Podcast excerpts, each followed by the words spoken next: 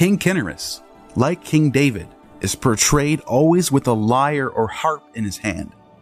In fact, Kinnor, the Hebrew word used for harp that David plays in 1 Samuel 16:23, which says, "And whenever the spirit from God came upon Saul, David would pick up his kinnor harp and play, and Saul would become well, and the spirit of distress would depart from him." Both King David and King Cinyras have etymological and artistic connections through this depiction of kings playing the kinnor, while David is the father of King Solomon, who introduces the worship of Aphrodite into the house of God. King Cinyras is the father of Adonis, who also introduces the worship of Aphrodite into the kingdom of Cyprus. And Solomon, like Adonis, is loved by hundreds of women. Solomon has hundreds of concubines, and Adonis has hundreds of lovers. Also, Adonis, like Jesus Christ, is mourned for by women like Mary. And like Jesus, the blood of Adonis is thought to hold the power of eternal life. Every year, during the spring equinox, the annual death and resurrection of Adonis was celebrated by the Cyprians and Phoenicians, similar to the Easter celebration of Christianity.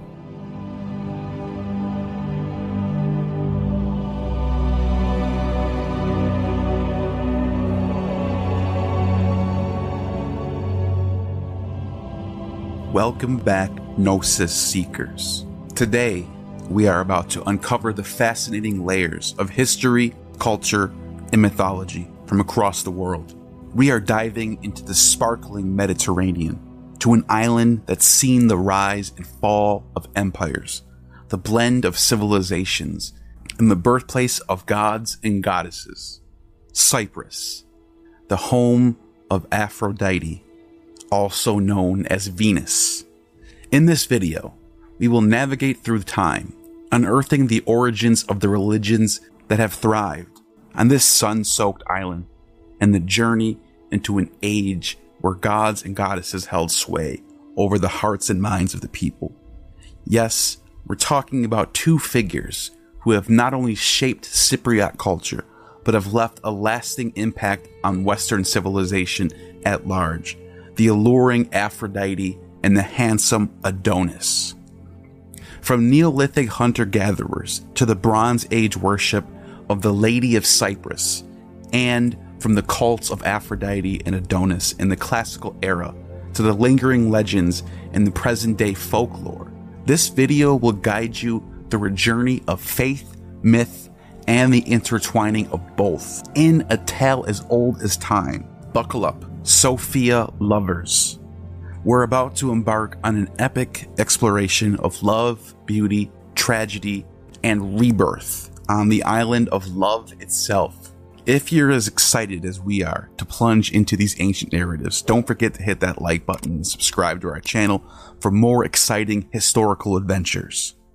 Now, let's set sail and dive deep into the captivating religions of Cyprus and the enthralling stories of Aphrodite and Adonis.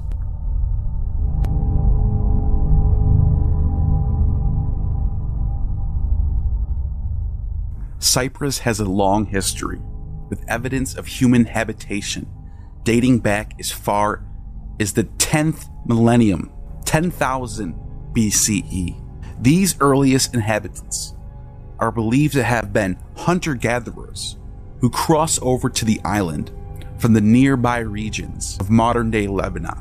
The first major wave of civilization in Cyprus was during the Neolithic period, around 7000 to 6000 BCE, when farming communities began to develop. The Bronze Age, which started around 2500 BCE, brought significant advancements to metallurgy and commerce.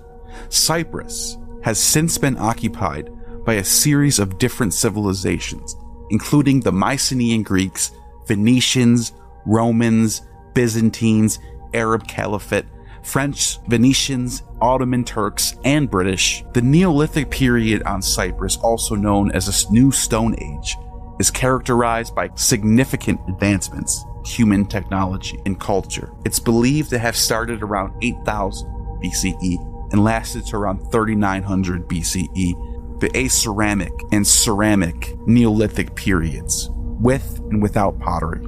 In the Aceramic Neolithic period, Cyprus saw its first permanent human settlements, dating around 8000 BCE. These inhabitants lived in round houses and survived mainly by hunting, gathering, and fishing.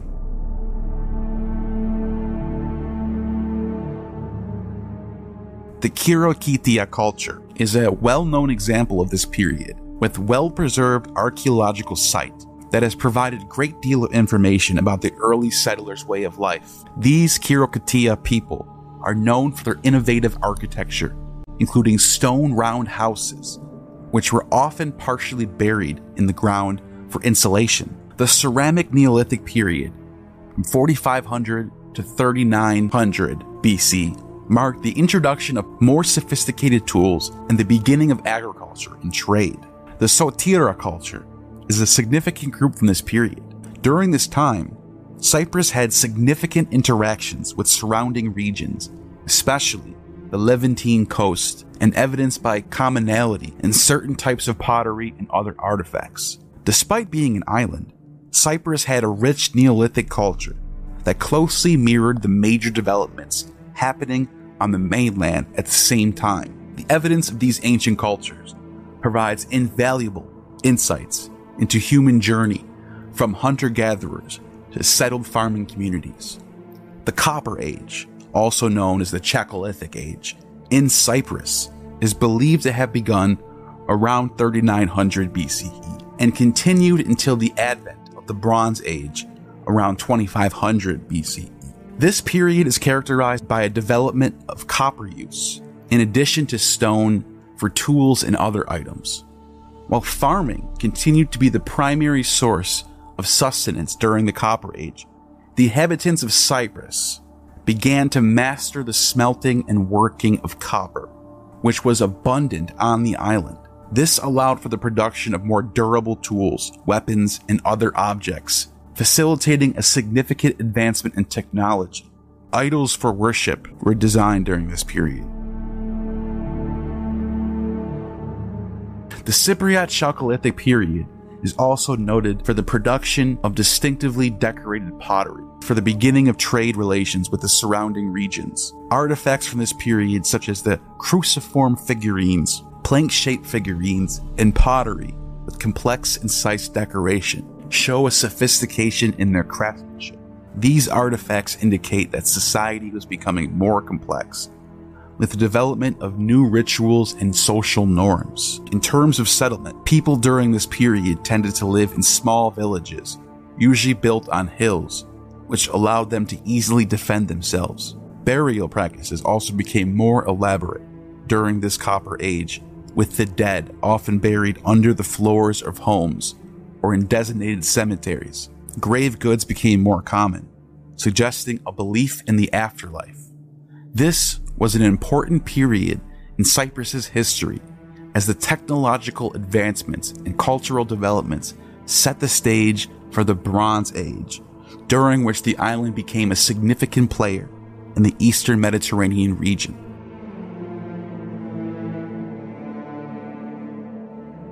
The Bronze Age of Cyprus, also known as the Cypriot Bronze Age, extended from 2300 to 1000 BCE.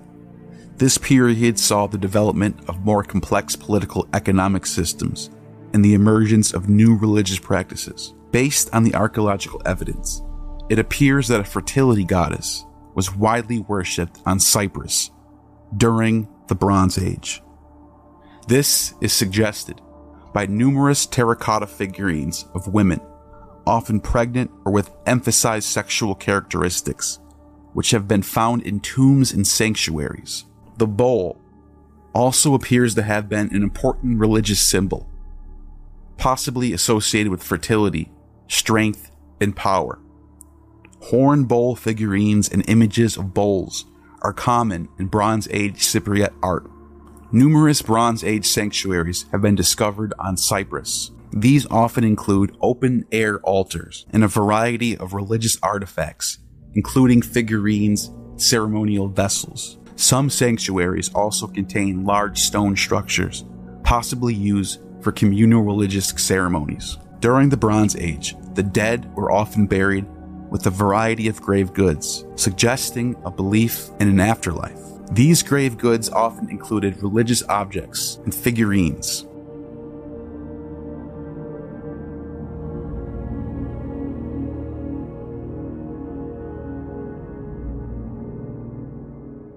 Cyprus became increasingly integrated into the wider Mediterranean world during this late Bronze Age. This was a period of extensive trade and international diplomacy. Cypriot pottery and other goods were widely distributed across the region. Cyprus was a major supplier of copper to the Mycenaean Greeks and was part of a cultural exchange network that included the Hittites, Egyptians, and Babylonians. These interactions likely influenced religious practices and beliefs, and during this time, the Greek goddess Aphrodite became prominent in Cypriot religion.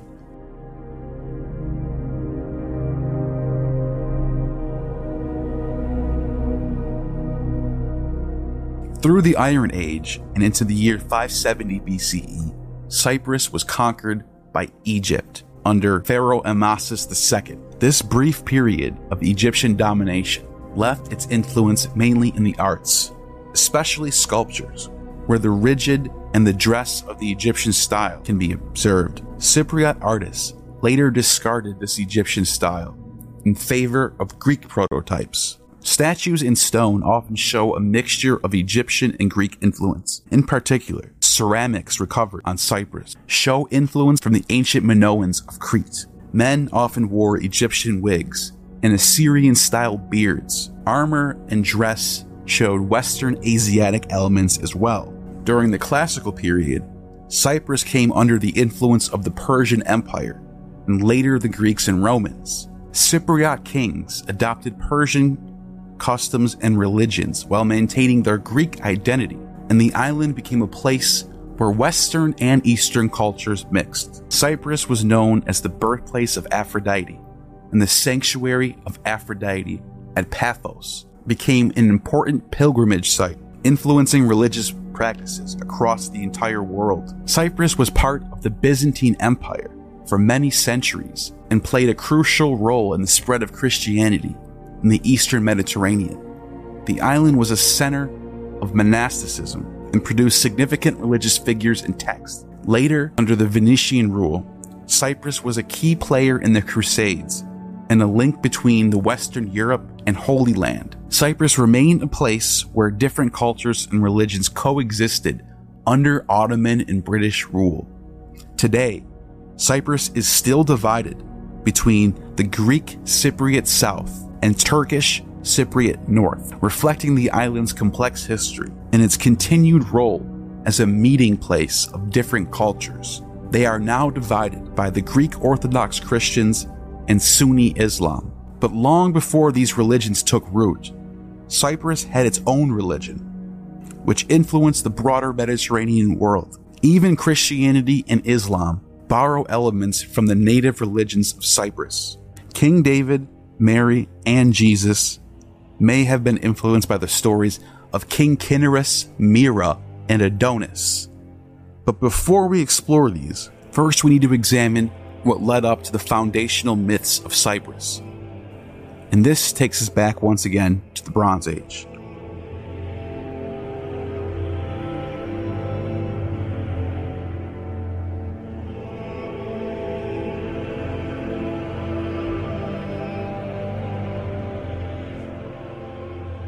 In the Bronze Age, we begin to see an emergence of goddess figurines, often referred to as the Great Goddess or Mother Goddess. Associated with fertility, agriculture, and nature, she is often depicted as a robust woman, sometimes pregnant with their hands on her hips.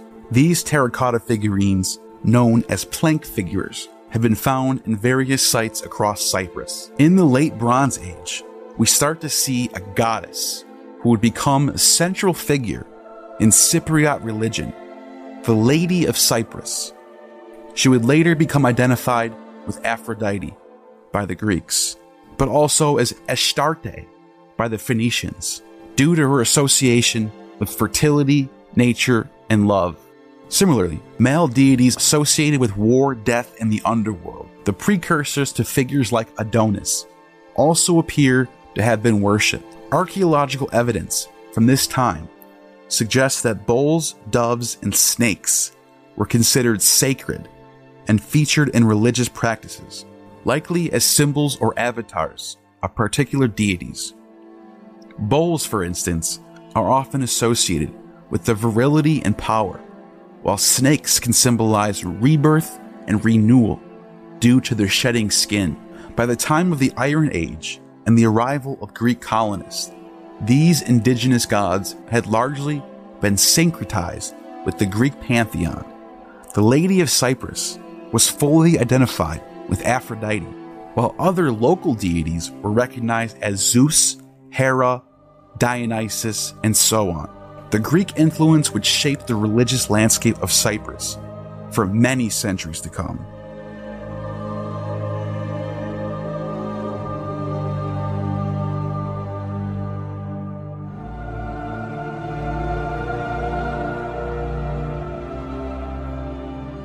Aphrodite, the Greek goddess of fertility, was widely worshipped throughout ancient Greece and Cyprus. Cyprus is traditionally considered one of the main centers of her worship and is also claimed to be the place of her birth. Pinpointing the exact date for when the worship of Aphrodite first began on Cyprus is challenging. It's likely that the goddess was introduced to the island by the Mycenaeans during the 12th and 11th centuries BCE.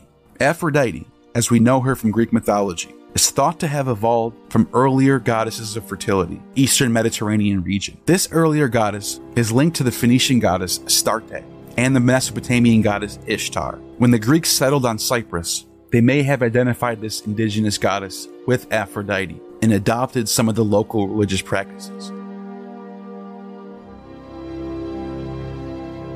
The earliest inscriptions explicitly mentioning Aphrodite on Cyprus date to the first millennium BCE, after the island had come under significant Greek influence. Although the mother of Cyprus, the predecessor to this goddess, began much earlier. Cyprus, often referred to as the island of Aphrodite, due to its long association with this goddess. Aphrodite is said to have been born here from the sea foam near Cyprus after Kronos castrated his father Ouranos and threw his genitals into the sea. Aphrodite was then born from the sea foam that arose from this event. Sanctuaries and temples dedicated to Aphrodite have been found across the island. These often featured statues and images of the goddess, where devotees could leave offerings. Rituals associated with Aphrodite included the use of substances, potions, and communal orgies and feasts, sacrifices and prayers, and hymns to the goddess. The getting up at dawn and singing hymns to Aphrodite was a commonplace throughout Cyprus. Fertility rites, given Aphrodite's role as the fertility goddess, sacred prostitution, and other revelry rites were likely a part of her worship.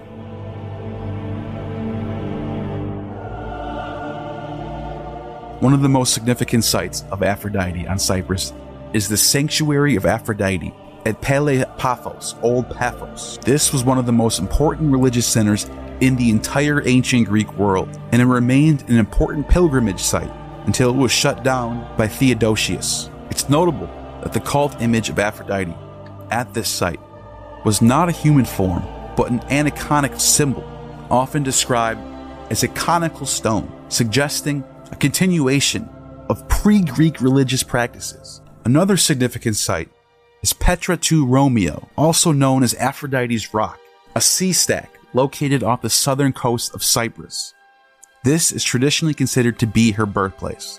The goddess's influence can be seen in numerous aspects of Cypriot history and culture, and she remains a symbol of the island to this day.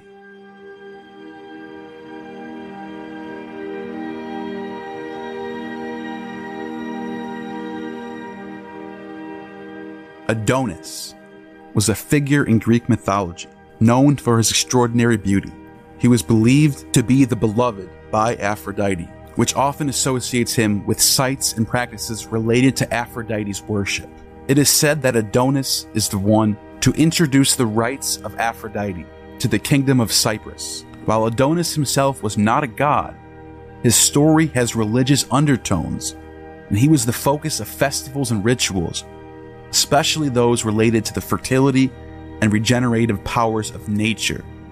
And he later becomes a god after his death and resurrection by becoming deified through the power of Aphrodite.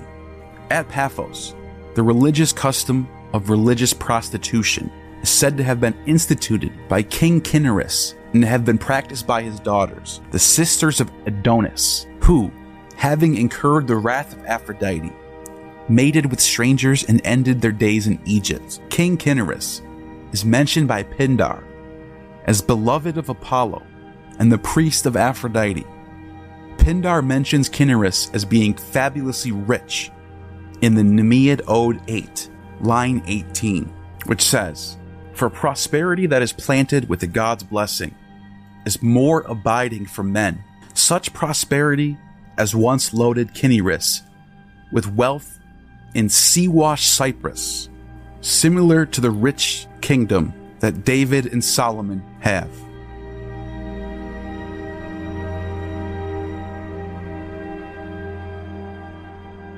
Later in Greek and Roman literature, and in the Christian fathers such as Clement of Alexandria, the story of Cinyras is elaborated. They say that on Cyprus, Cinyras was revered as the creator of art and musical instruments, such as the harp and the flute. King Cinyras, like King David, is portrayed always with a lyre or harp in his hand. In fact, kinnor, the Hebrew word used for harp that David plays in 1 Samuel 16:23, which says, "And whenever the spirit from God came upon Saul, David would pick up his kinnor harp and play, and Saul would become well, and the spirit of distress would depart from him." Both King David and King Cinyras have etymological and artistic connections through this depiction of kings playing the kinnor. While David is the father of King Solomon, who introduces the worship of Aphrodite into the house of God, King Cinyras is the father of Adonis, who also introduces the worship of Aphrodite into the kingdom of Cyprus. Both Adonis and Solomon are born through adulterous lust. David who sinfully ravages Uriah the Hittite, and Cinyras, whose daughter Myrrha sinfully tricks Cinyras into ancestral relations. Both kings repent for their sins, and Solomon, like Adonis, is loved by hundreds of women. Solomon has hundreds of concubines, and Adonis has hundreds of lovers. Also, Adonis, like Jesus Christ, is mourned for by women like Mary, and like Jesus, the blood of Adonis is thought to hold the power of eternal life. Every year, during the spring equinox, the annual death and resurrection of Adonis was celebrated by the Cyprians and Phoenicians, similar to the Easter celebration of Christianity.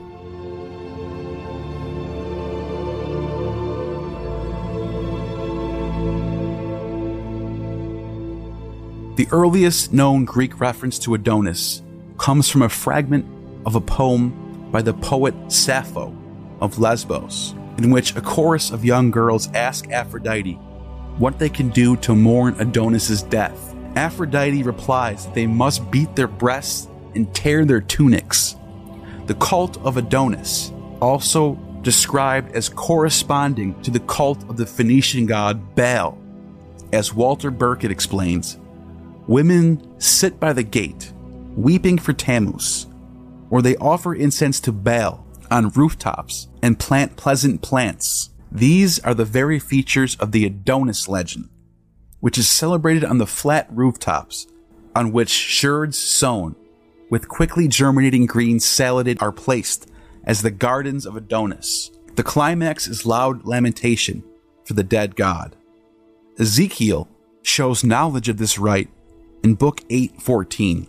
Then he brought me to the door of the gate of the Lord's house, which was toward the north, and behold, there sat women weeping for Tammuz.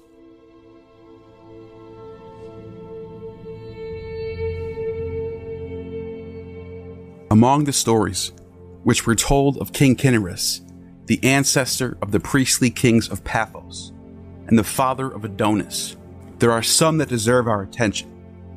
In the first place, he is said to have begotten his son Adonis in this incestuous intercourse with Myrrha, his daughter, at a festival of the corn goddess Demeter, at which women robed in white were to offer corn wreaths as first fruits of the harvest and to observe strict chastity for nine days. Similar cases of incest with a daughter are reported by many ancient kings. One that comes to mind, the story of Judah and Tamar in Genesis, is almost verbatim to the story of how Myrrha dresses up as a prostitute to trick Cinyras. Tamar also dresses up as a prostitute and tricks Judah into having intercourse with her. Myrrha, who does the same with Cinyras, gives birth to Adonis. And it's from this line of Judah where Jesus is born.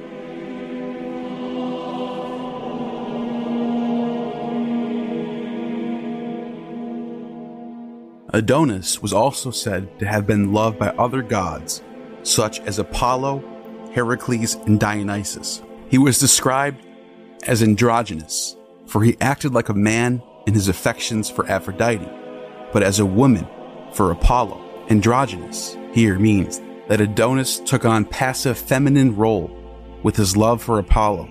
Heracles' love of Adonis is mentioned in passing by Ptolemy Hephaestion the text states that due to his love for Adonis, Aphrodite taught Nessos, the centaur, how to trap and ensnare him.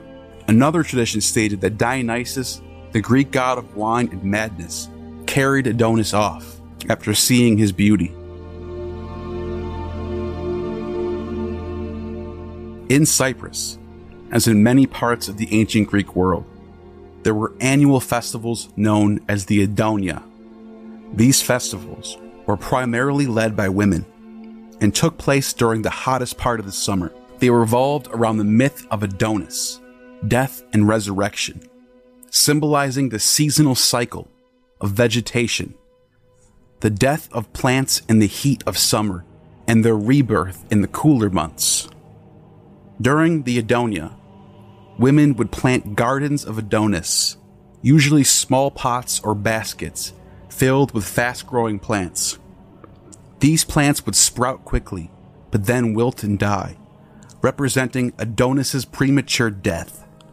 Women would mourn and wail for Adonis in ritual lamentations, carrying the wilted plants and images of Adonis in funeral like processions. According to Lucian de Dea Syria, each year during the festival of Adonis, the Adonis River in Lebanon now known as the Abraham River, ran red with blood. Despite these mournful rituals, the festivals of Adonis also had elements of celebration. They were often marked by feasting, singing hymns, dancing, revelry, drinking wine, and kykeon, a psychedelic substance, as well as orgies involving erotic elements, giving Adonis's role as a symbol of physical beauty and desire.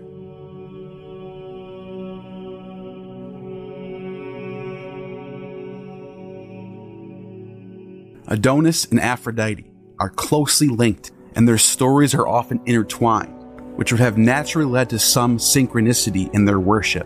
According to the myth, Aphrodite was smitten by the extraordinary beauty of Adonis, a mortal, and took him as her lover. However, Adonis was tragically killed in his prime after going hunting for a boar and was killed by a boar, causing Aphrodite's immense grief the death and resurrection of Adonis, symbolizing the annual cycle of vegetation, were central themes in his worship. Aphrodite, as the goddess of fertility and the generative powers of nature, brings Adonis to life as a new god, were he to take on half the year in the underworld for Persephone to rise for half the year. Persephone would then return to the underworld for half the year.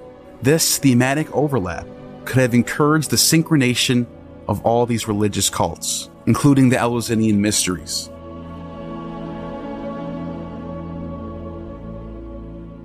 The festivals of Adonis or Adonia were characterized by the mourning for the dead and celebrating resurrection. The Greeks were adept at syncretism. When they encountered new deities in the places they colonized or traded with, they often identified these new gods with their own. This led to a blending of myths, rituals, and iconography. Aphrodite herself was commonly linked with Ishtar, and Adonis commonly linked with Dumuzi or Tammuz. There's also the Phoenician myth of Eshmun and Astarte, in which Eshmun bleeds out and dies, and is raised up and turned into a god by Astarte, just like Adonis. The blending of these worships would have been part of a broader process of cultural exchange and syncretism. Adonis is a significant figure in Greek mythology. He represents the natural cycle of life and death in an agricultural context as his story embodies the death of vegetation and the rebirth of springtime. In the myth, Adonis is an incredibly beautiful mortal who is loved by not only Aphrodite but also Persephone, the goddess of the underworld. This is why he is to spend half the year in the underworld. Aphrodite, reflecting the seasonal cycle. However, Adonis is not destined to remain in the underworld forever. In some versions, Zeus intervenes to mediate between Aphrodite and Persephone, decreeing that Adonis would spend half the year, thus marking his annual resurrection. The agricultural societies of ancient Greece. This myth would have been the most powerful resonance. The departure of Adonis to the underworld can be seen to correspond with the period when seeds are sown and fields lay fallow while his return marks the time of growth and harvest. The mourning of Aphrodite corresponds to the barren period, while her joy at his return is a time of abundance, which also links fertility to the matter. Due to the abundance of wealth in agriculture, fertility is the next thing that follows in any society. Aphrodite's mourning and subsequent joy echo the human experience, as these cycles are seen in everyday aspects of life.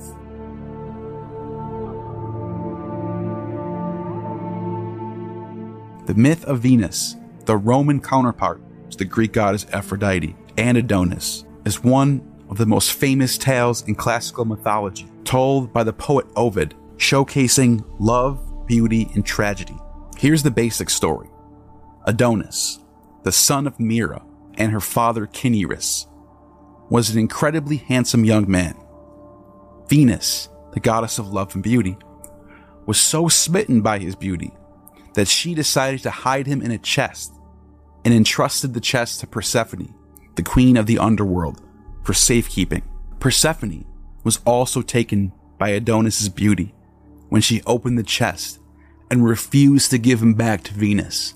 The dispute between the two goddesses was eventually settled by Zeus, the decision was that Adonis would spend one third of the year with Venus, one third of the year with Persephone, and one third of the year with whoever he chooses. Adonis, in love with Venus, chose to spend his final third of the year with her. Despite Venus's warning to avoid dangerous wild beasts, Adonis was killed by a wild boar during a hunting expedition. Some versions of the story say that the boar was Ares, the god of war and jealous lover of Venus in disguise. Other versions suggest that the boar was sent by Apollo or Artemis as punishment for Venus's affairs.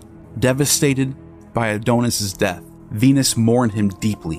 Wherever Adonis's blood fell, roses grew, representing his loss. Some versions of the myth also state that Venus pricked her foot on a thorn of the rose while rushing to Adonis's side Venus appeals to Zeus, and he allows Adonis to return from the dead for a part of the year, symbolizing seasonal cycle of vegetation and death and resurrection.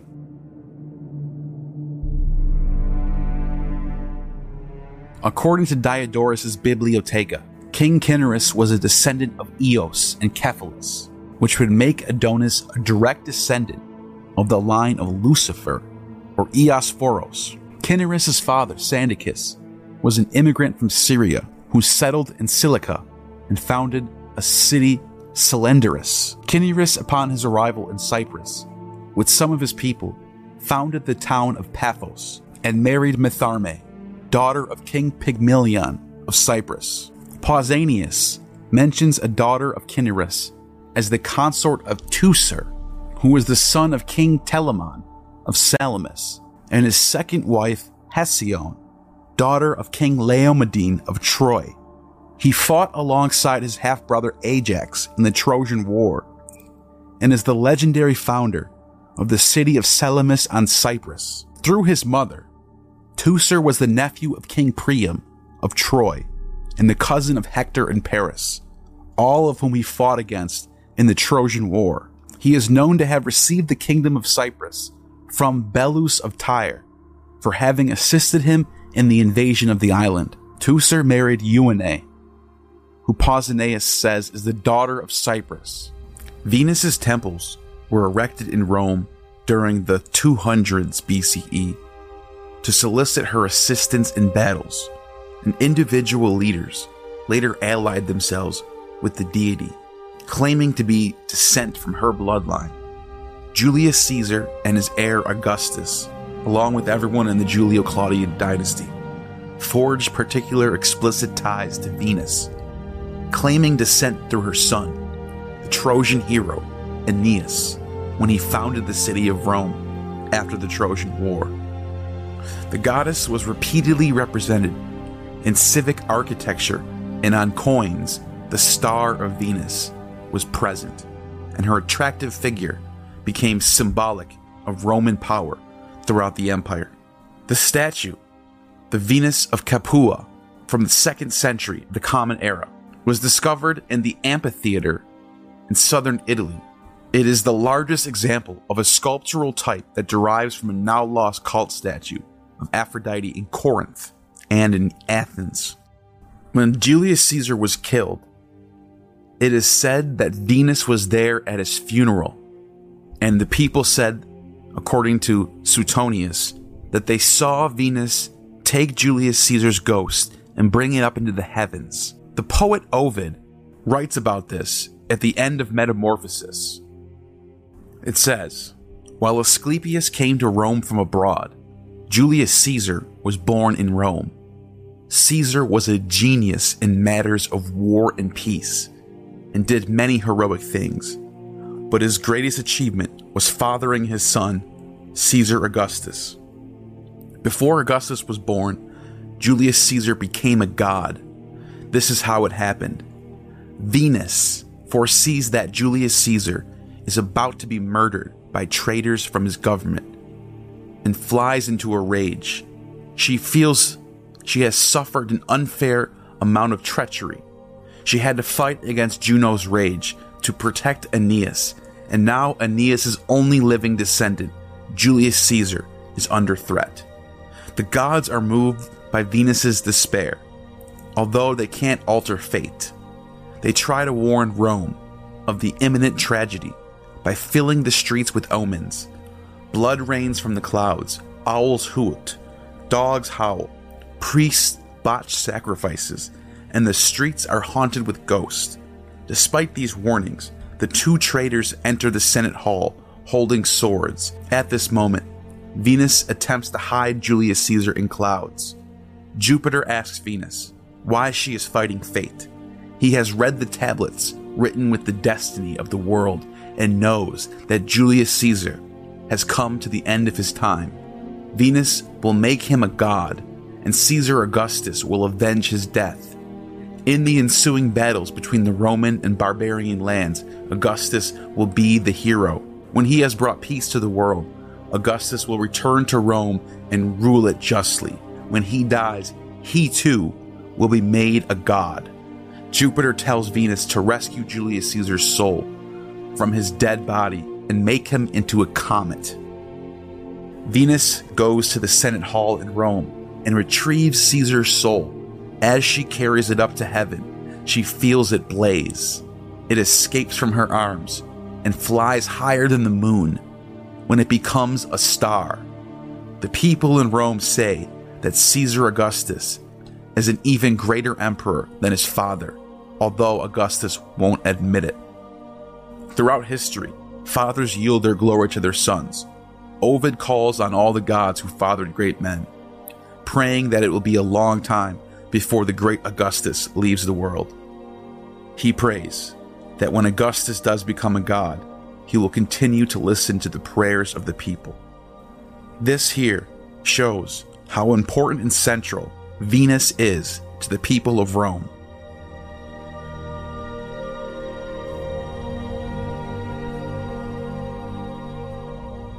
These myths were especially popular in classical and Renaissance art, and themes from the story have become common motifs in Western culture. The name Adonis is often used today to refer to an exceptionally handsome young man. The representation of Venus or Aphrodite in art has undergone significant transformations from the classical Greek period to the Renaissance. Aphrodite was typically depicted as a beautiful and modestly standing or seated woman, often partially robed or nude. The most famous statue from the classical era is the Aphrodite at Knidos by Praxiteles, which was revolutionary for being one of the first full scale depictions of the nude female form in Greek history. Praxiteles' statue became immensely popular and influenced numerous later representations of Aphrodite, seen as a divinely inspired statue. During the Hellenistic period, depictions of Aphrodite became more diverse, and the goddess was often shown in more informal and sensual poses. The Venus de Milo, now in Louvre, France, is an example from this period. It depicts Aphrodite in the middle of undressing, a theme known as Venus Pudica, modest Venus. During the Roman period from 1st century BCE to the 5th century of the Common Era, the Romans adopted Aphrodite as Venus. Venus was a popular subject in Roman art and was often depicted in a variety of contexts, including domestic settings and public sculpture. The Capitoline Venus, a type of Venus pudica, is a notable example from this period. During the Roman Republic days, Venus Erycina was imported from Cyprus and was said to give Rome power over their enemies. During the Middle Ages, pagan subjects, including Venus, were less common in art due to the dominance of Christianity and Islam. However, Aphrodite did not completely disappear. She was sometimes included in illuminated manuscripts or moralized as a symbol of earthly love or carnal desire. By the Renaissance in the 14th to 17th centuries, a revival of interest in classical mythology and art had become present. Venus was again a popular subject, often depicted as a nude or semi nude figure in a variety of contexts. Artists like Botticelli in his Birth of Venus, and Titian in Venus of Urbino, and Venus and Adonis created some of the most iconic images of Venus during this period. Renaissance depictions of Venus often emphasized her roles as a goddess of love and beauty, but they also sometimes included moral or allegorical dimensions. This progression reflects larger changes in cultural and artistic norms over these periods. The classical Greek emphasis on idealized beauty and physical perfection evolved into the Hellenistic focus on individualism and naturalism, while the Renaissance reimagined classical subjects in the light of its own intellectual and artistic interests. Throughout all these changes, Venus Aphrodite remained a powerful symbol of love, beauty, and desire.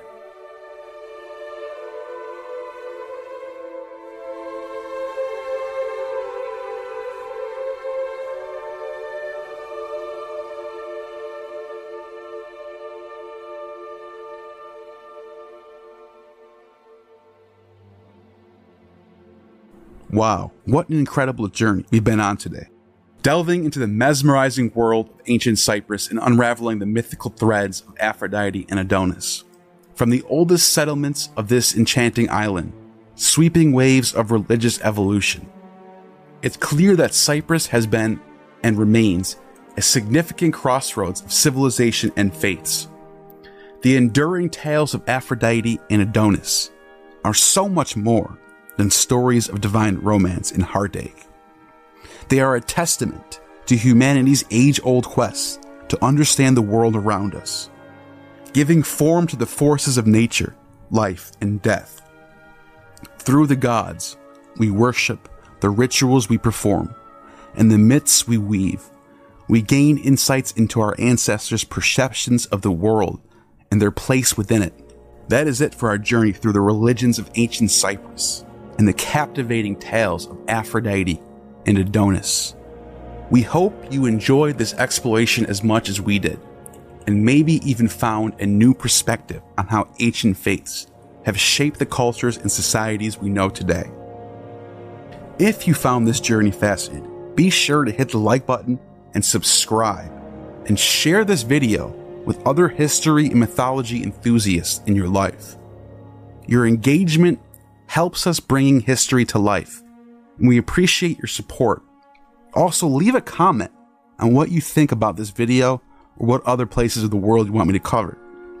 Remember, history is not just a collection of past events, but a living, breathing entity, always waiting to be explored. Don't forget to hit the subscribe button and the notification bell so you won't miss out on our next voyage into the annals of time. Until then, keep seeking gnosis, keep questioning, keep marveling at the mysteries of our shared human heritage. Thank you for watching, and you have just attained true gnosis.